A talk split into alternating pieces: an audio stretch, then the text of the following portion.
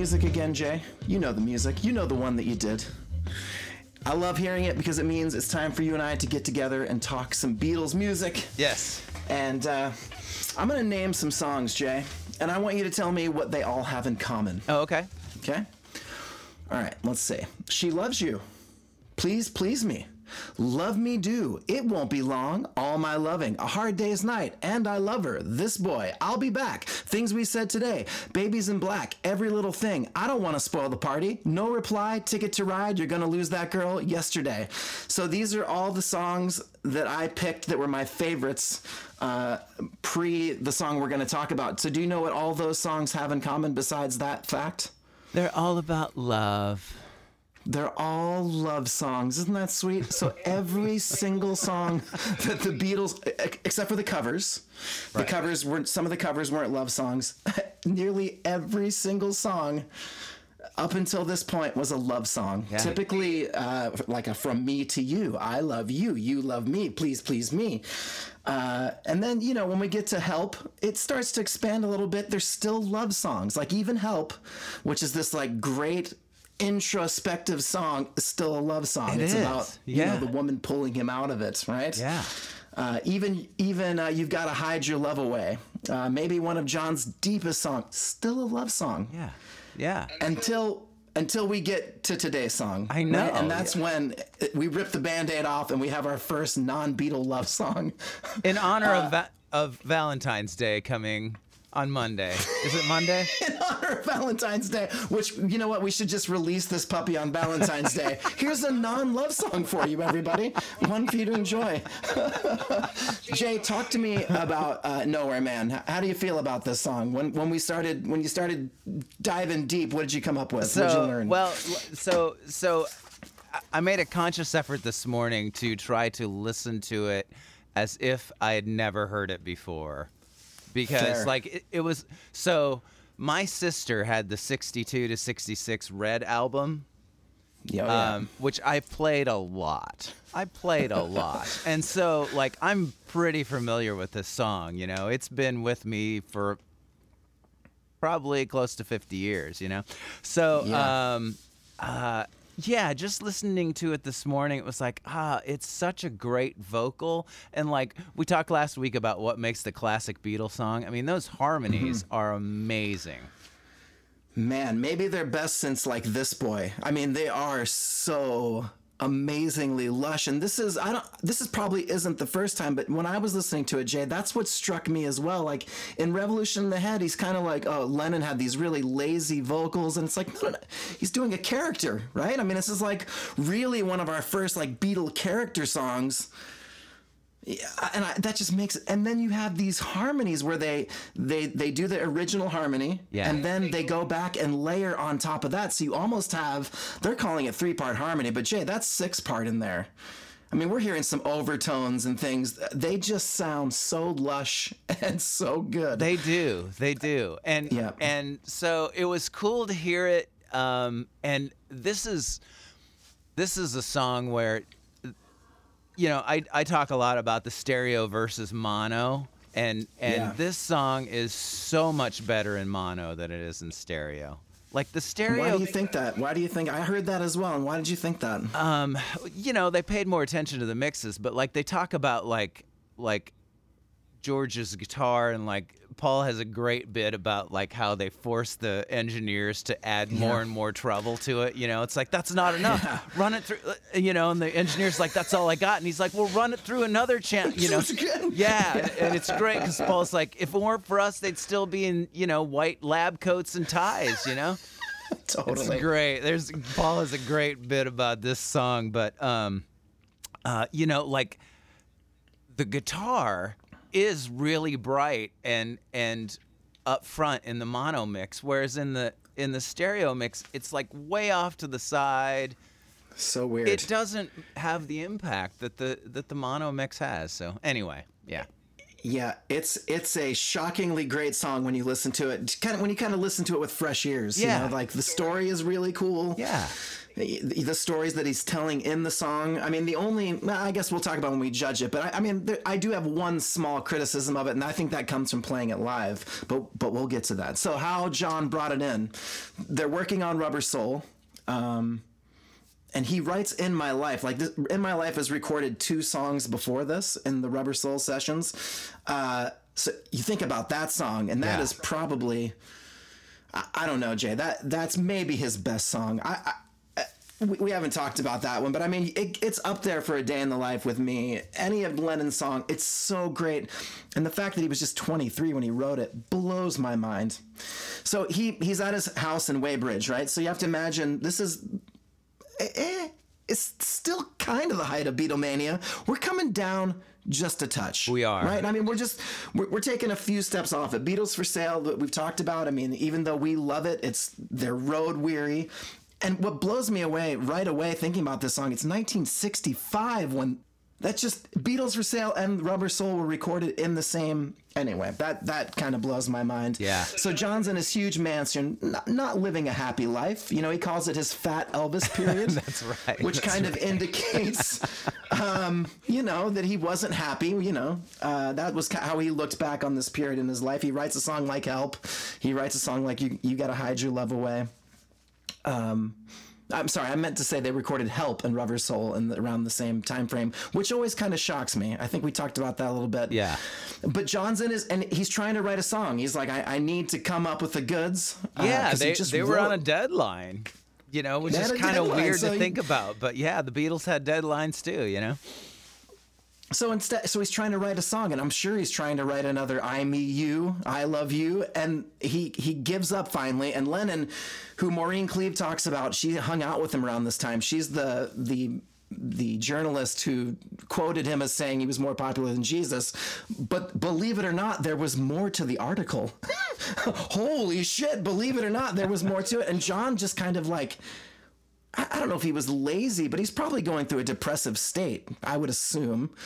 And Yeah. so he's exhausted. You know what I mean? He's like at this low point in his life. He's not happy in his marriage. He's gained weight because he's eating and drinking and probably dealing with things from his childhood, you know, as he as he's getting introspective.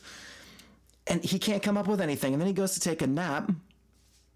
And the whole song comes out. Yeah. He writes the entire thing. Yeah. Like start to finish, eh, nearly exactly as it's recorded is how he wrote it. They made they come in uh, when they start recording it on the 21st of October. They they lay down a couple of tracks, like rhythm tracks. Think about it. Come back the next day. Do it three times. They use the second track, rhythm track. Is that correct? That was recorded that day. I think so, yeah. I think that's right. I'm, I might be riffing this. They lay uh, the vocals on, the guitar solos, and then. Uh, so, talk to me a little bit how that process worked as George Martin and uh, Norman Smith explore this song. Talk to me about how they they did they did a little double tracking on this, right? So they recorded the rhythm track, right. bass, drums, guitar, guitar, Uh, I or think, is it just guitar the first I time, think just th- acoustic? I think John just put acoustic on. I don't because George there there's not a lot of electric guitar in this song. It's really Right. just a sort of like a filler thing, you know, like with the cool chords and and the solo. But yeah, I mean through the verses it's just it's just acoustic. So um it the electric guitar is on a separate track. So my my thought is that it's bass drums, acoustic guitar that were laid down for the rhythm track, and then George did what he did. So everything that I'm reading, Jay, talks about how uh, we'll get to the gear when when Mal shows up, but that John John and George are both playing Fender Strats, doubling the solo. And what do you, what are your thoughts on that? Is that what you hear? Because I, I, somebody on YouTube did this awesome thing where they just took the drum track, so you can listen to just Ringo's drum track, and then you can just hear Paul's bass, and then they have what they call the rhythm track, which is the acoustic guitar, mm-hmm. and then they have another track which is like it sounds to me like a strat playing the same chords kind of as the acoustic and then you have the is that just george playing the lead line and john is playing like a rhythm underneath him or are they doubling the lead line? Because it i hear one thing and people are saying the other. So what it, you have expert ears. So what do Uh, you think? well, um, so George says that it was him and John playing the solo together. Yeah. Um, so you, do you hear that? I do. There's definitely two guitars there. Now, the thing about that is that jo- John's not like that that double is pretty tight. And so I read something Yeah. this morning where they sug- somebody suggested that it's George and like he double tracked it and they bounced it together, which kind of makes sense too. Um, Yeah. Since since those guitars are are living on their own track, that kind of makes Yeah. more sense than John playing. I mean, we kind of John's an amazing guitar player, but he is not one for uh, consistent detail, shall right. Consistency's not his strong point. I, when I listen to that kind of separated thing, I'm telling you, it just sounds like John is kind of playing the chords. It's the weirdest thing, and then it sound, then you hear this like double tracky thing come over it. Ah, I mean, I guess George says one thing. We have to trust George. He's not really around to change his mind. um, but we do have the McCartney three two one that we can talk about a little bit, where we hear.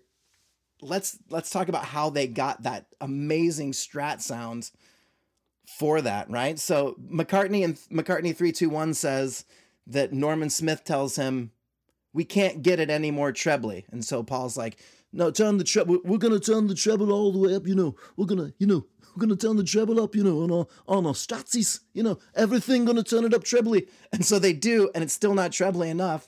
And Norman Smith says, No, that's it. That's all we got. So how do they solve that problem? So they apparently like they took it out of out of like a line out of that channel, ran it into another channel to add more, and they had like outboard e- EQs. You know, who knows exactly Yeah. how they did it, but but supposedly like there's three times as much treble as was to be allowed at Abbey Road at that point. And so and so like I McCart like reading the story of how McCartney relates it is great cuz he's like, you know, we got him the the engineers were kind of our age. They were coming up with us. We had some success, so we were feeling pretty confident about stuff. And so it was like, you know, we'd get them to break the rules. And so we were all like these like little like schoolboys, you know, s- you know, fooling the teachers. And it's such a funny story. But to think about, like, they're all like the engineers are younger than the Beatles, you know, and and the Beatles are early twenties, you know, and it's like, oh my god, this is hilarious, you know, and they're all like, ha, we got one past them, you know. giggly.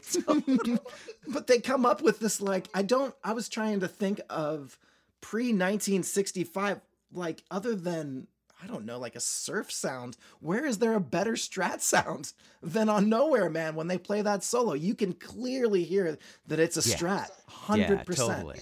It's never like is that a Tele are they i mean it's like they take strats for the first time and here i mean they just lay it out there on the song through voxes i'm assuming i, I didn't see that written anywhere they had I, I don't think they've right? Done they any fenders yet at this point. The, Yeah. Maybe Paul had the had the Fender Bassman, but uh, yeah, I, I I mean I think it's through Voxes. Yeah. Yeah, it sounds uh, really great. And so they also, again, double track those vocals, which is very important Yeah, to the song. Yeah. Because when they play it live, which I've got a clip that I'll play here, where they, they kind of tank it live. Is it from Uh, the anthology? We'll talk. ab- I, I got this from live at the Budokan. You can find their morning Oh, performance. they're morning. Oh my God! Wow. It's Wow. rough, baby. Yeah.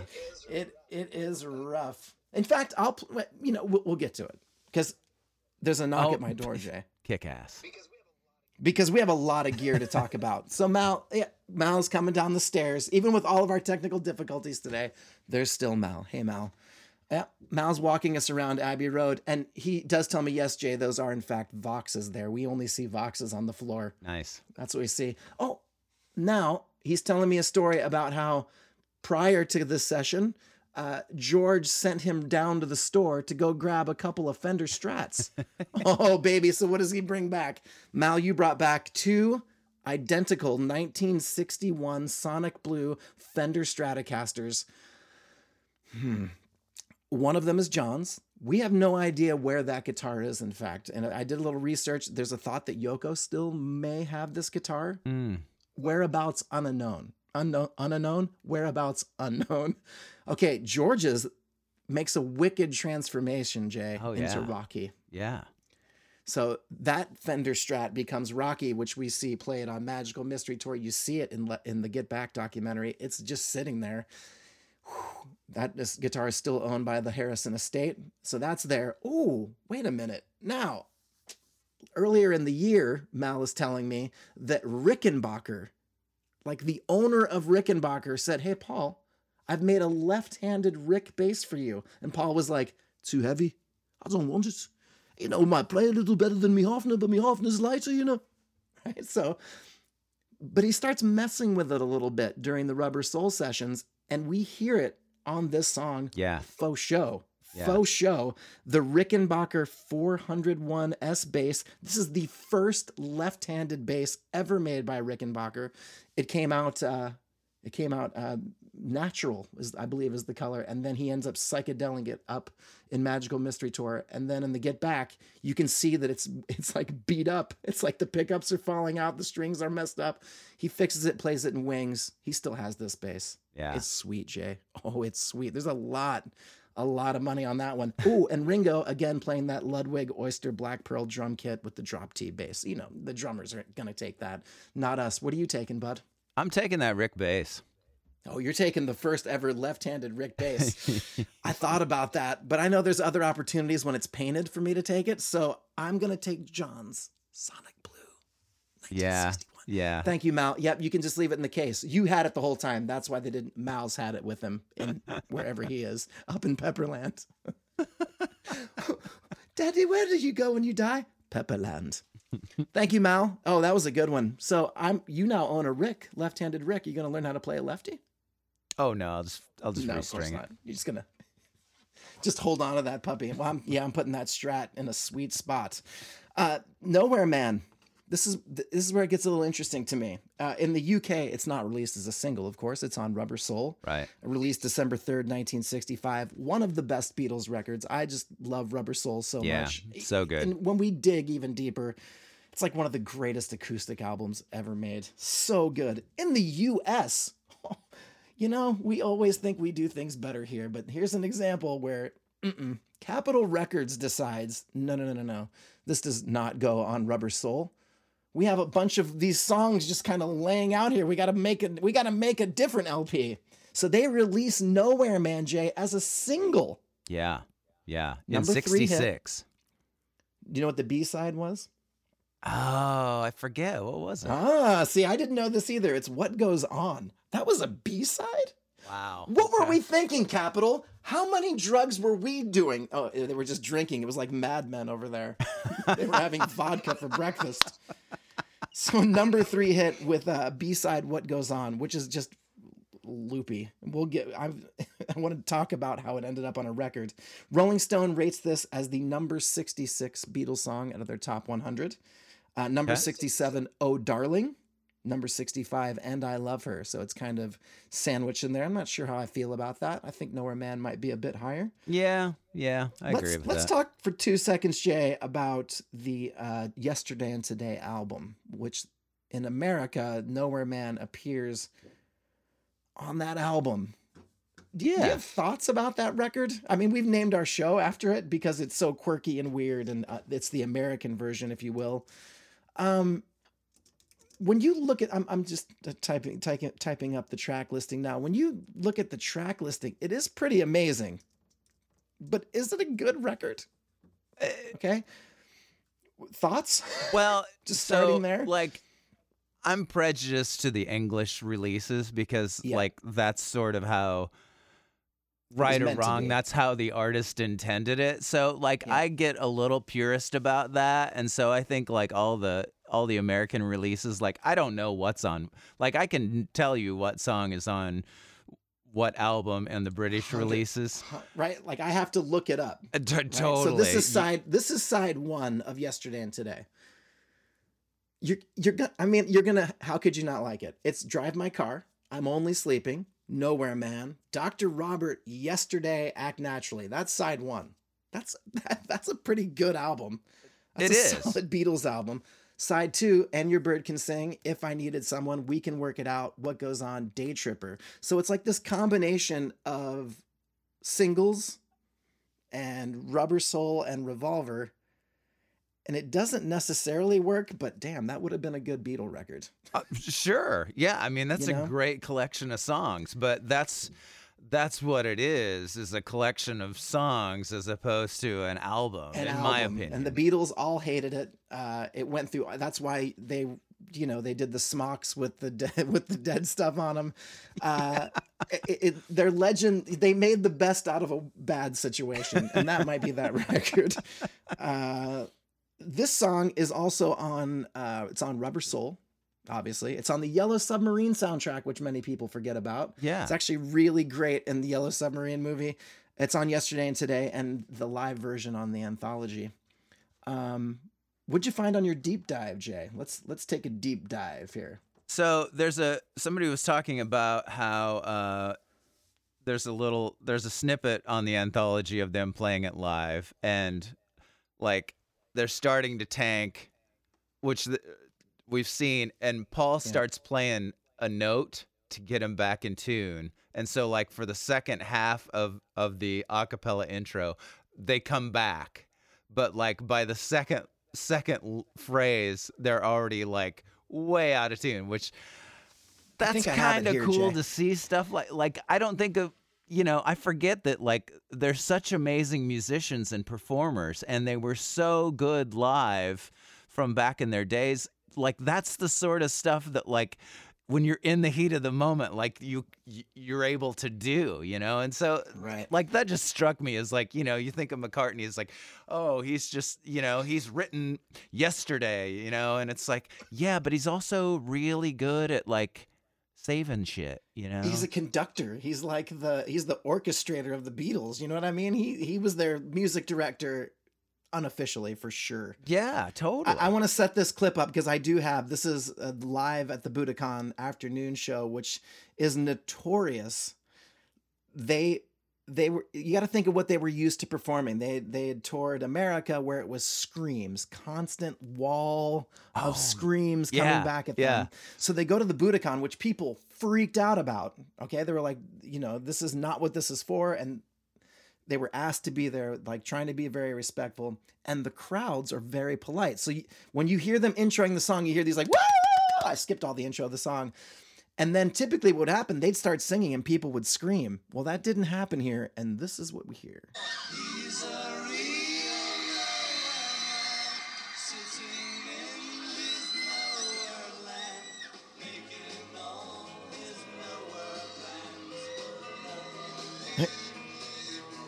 You can hear that they're off. It's like.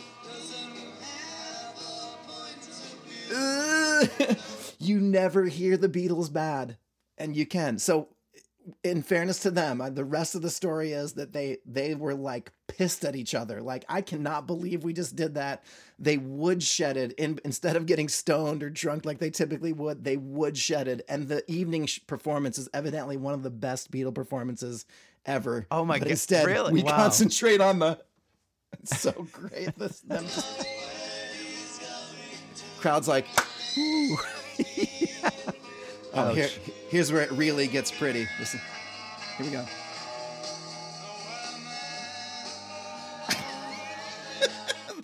but listen, we'll get to when we play it live because I have an example of us playing it live as well. That song is really effing hard to play and sing, oh and sure that was an afternoon show, especially.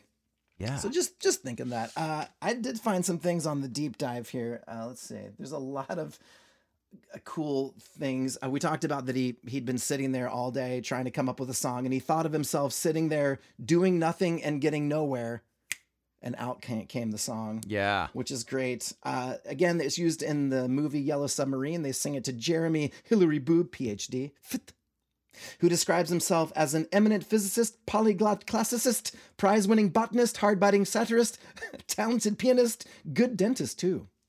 I love I love that movie. It kind of grew on me. I kind of missed it when I was a kid, but when I had kids, started watching it. Uh, it- this song is probably the first one that has nothing to do with love. We talked about that. I think that's pretty paramount yeah when you're when you when you're ranking this song it's kind of their breakaway from uh, i think in the Rolling Stone, the guy from the Smashing Pumpkin, Billy Corgan, said this was their break. Okay, okay, Billy Corgan, we'll take that. Yeah, yeah. Anything else on your deep dive? Um, so uh this is my own deep dive. I Mhm. I always used to think that he said bitch like you and me.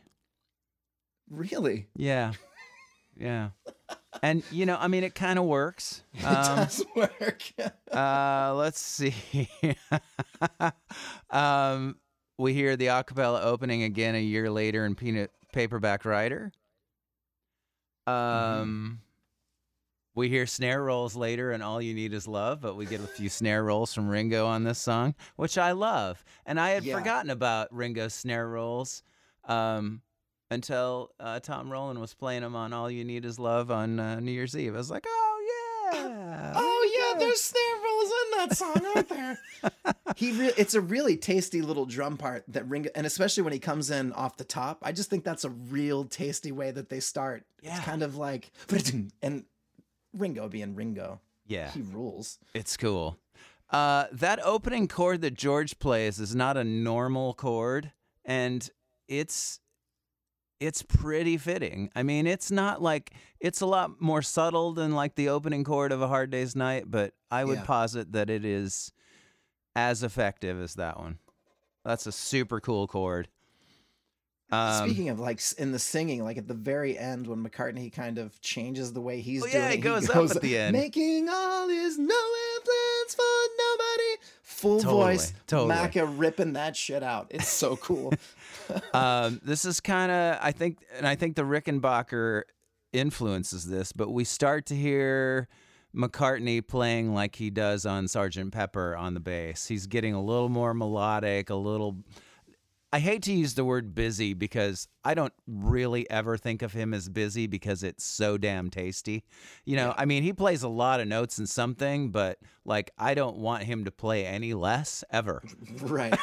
And this is a this is like another example of that because it is really effing tasty what he's playing. He could have picked way easier stuff to play, Yeah. but he drives the song along. yeah. And it's, kind of like in that McCartney 321, you know, where they have like there's the clash of the Beatles against each other makes it so cool because what Ringo and Paul are playing is like super poppy, like ding ding ding ding ding ding ding. Yeah. But it's yeah. real folky what John is playing, and it just sets this song up just right. Totally. Just right. Totally. Yeah. Yeah. There's, you know, it's it's a folk rock song. You know, Dylan had gone electric earlier in the year to to boos at you know Newport, and so yeah, Yeah. it's kind of the you know it's kind of where things are going.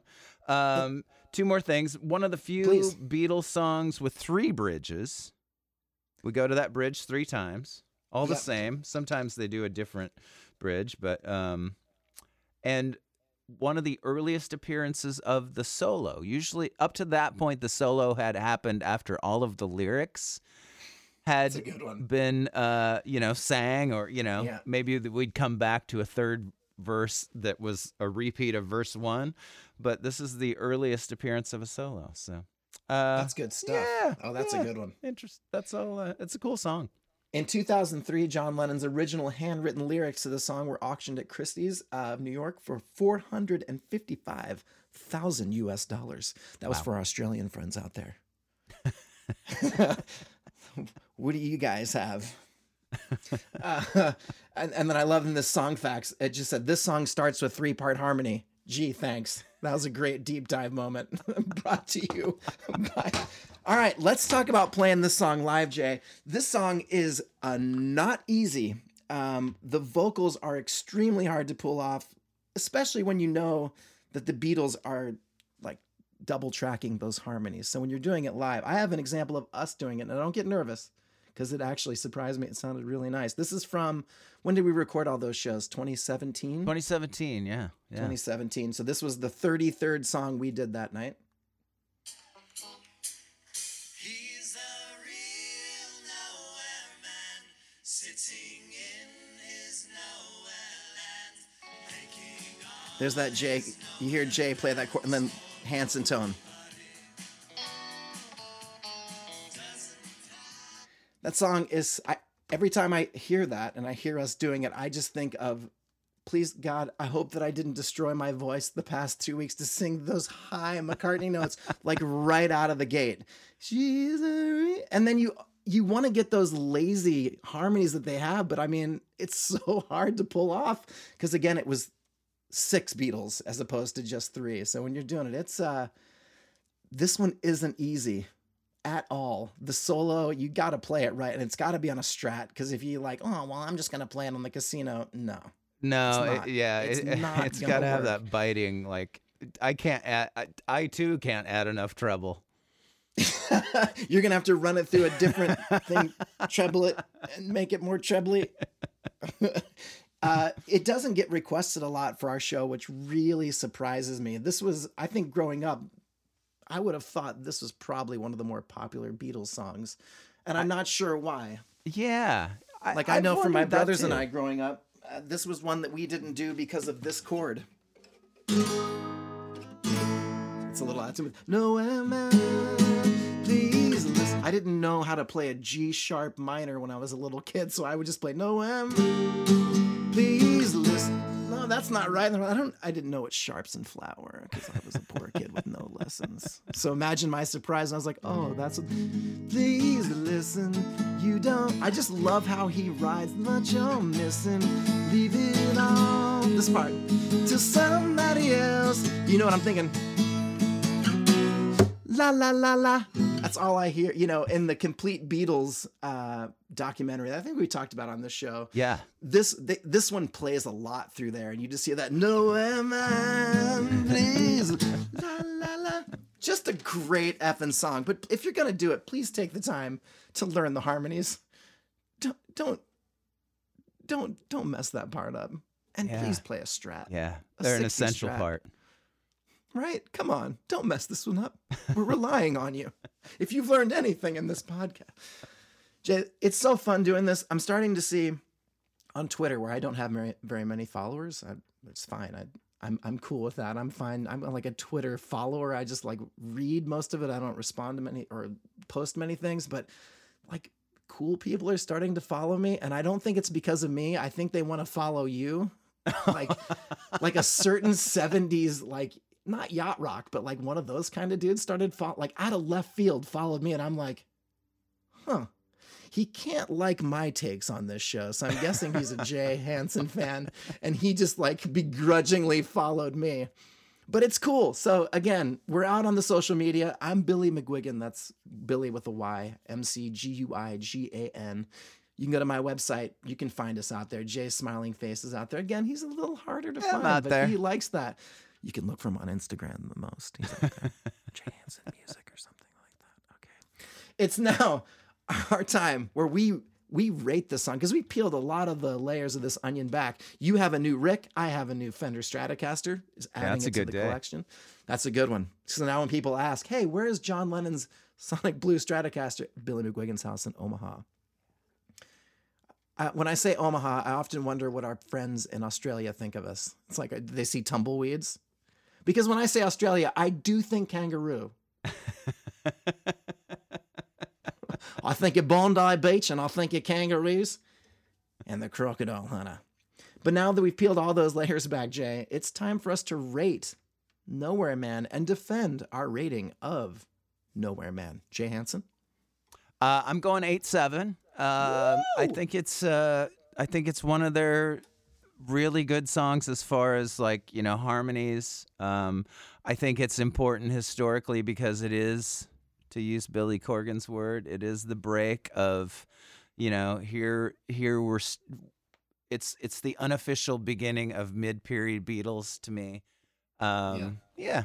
I, I think historically because of that it's it's kind of important and you know I am definitely never the East German judge so I always I- I always mean, rate high so I'm gonna I'm gonna go nine three, Jay. Oh nice And the only reason it is not a 10 for me is when I'm playing this song, when that third bridge comes around, it seems like a bit much to me.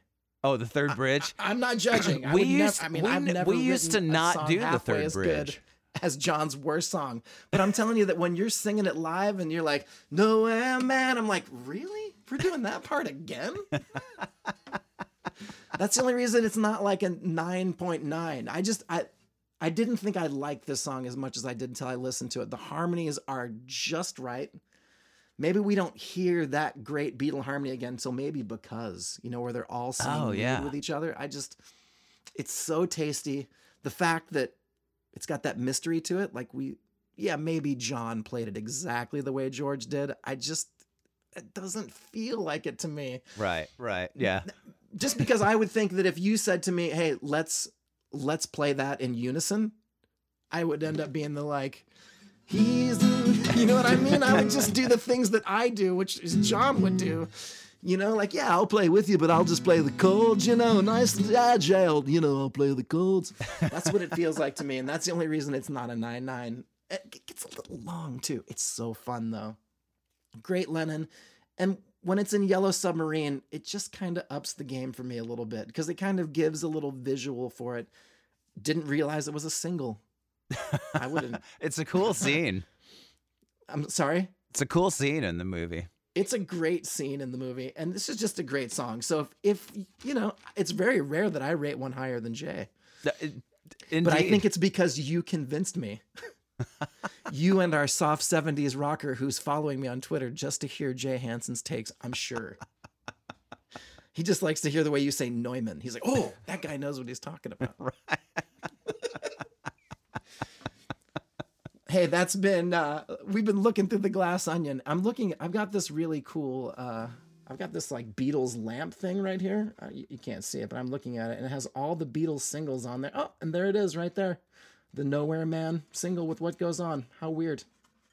Who knew? Who knew, Jay? I'm looking at it. So weird. Nice. So go out there, listen to the live stuff, watch the Beatles fail a little bit. You'll feel good about yourself. and and hopefully if you're like, I'm gonna play this live this weekend to my band, watch them do it again and then practice your vocals. And if you're gonna play it, make this the song that when you're like right before you're about to go on, just make somebody go, He's a real and just start there. So so your butthole doesn't pucker when you start. You know I mean? It's one of those kind of songs, everybody. Jay, it's been just an absolute thrill and a pleasure, my friend. right back at you, my friend. We went we went all over the place today. We talked a lot about Nowhere Man. We talked a little bit about Yesterday and Today album and uh, Beatle gear and all that. So thank you for listening. We'll be back again. I think I have a good one next. Ooh, I won't tell anybody because I don't want to jinx it, but I think it's a really, it's one you're gonna like. Ooh, cool. Okay. All right. Yeah, here's the little. That was the hint for it. Did, did you catch that? Ah, ah, ah. Anyway, that's kind of become my new favorite Beatles song. Is that weird? Yeah. It's a Maybe great one. We should talk about that. That's why. Again, I'm on my sixth time through Get Back, and I think that's. I have dreams about the Beatles again, guys. It's like I'm 12 all over. so to all our friends out there, we- we're just riffing. We're just riffing. We're having a good time catching up, talking Beatles. Jay's in his like Santa outfit. I'm still so in cozy. Santa Juan Kenobi is what I call it. It's so great. He's our Beatle Jedi. Uh, we're out there. So again, find us, talk to us, keep listening. We can't wait to do our next one. Because you know why, Jay? I dig a road hog. well, you can syndicate any boat you row. Yes, you can syndicate any boat you row. He's a real. That's where you have to go. All right, thank you, everybody. Till next time, we've been looking through the. That's so good.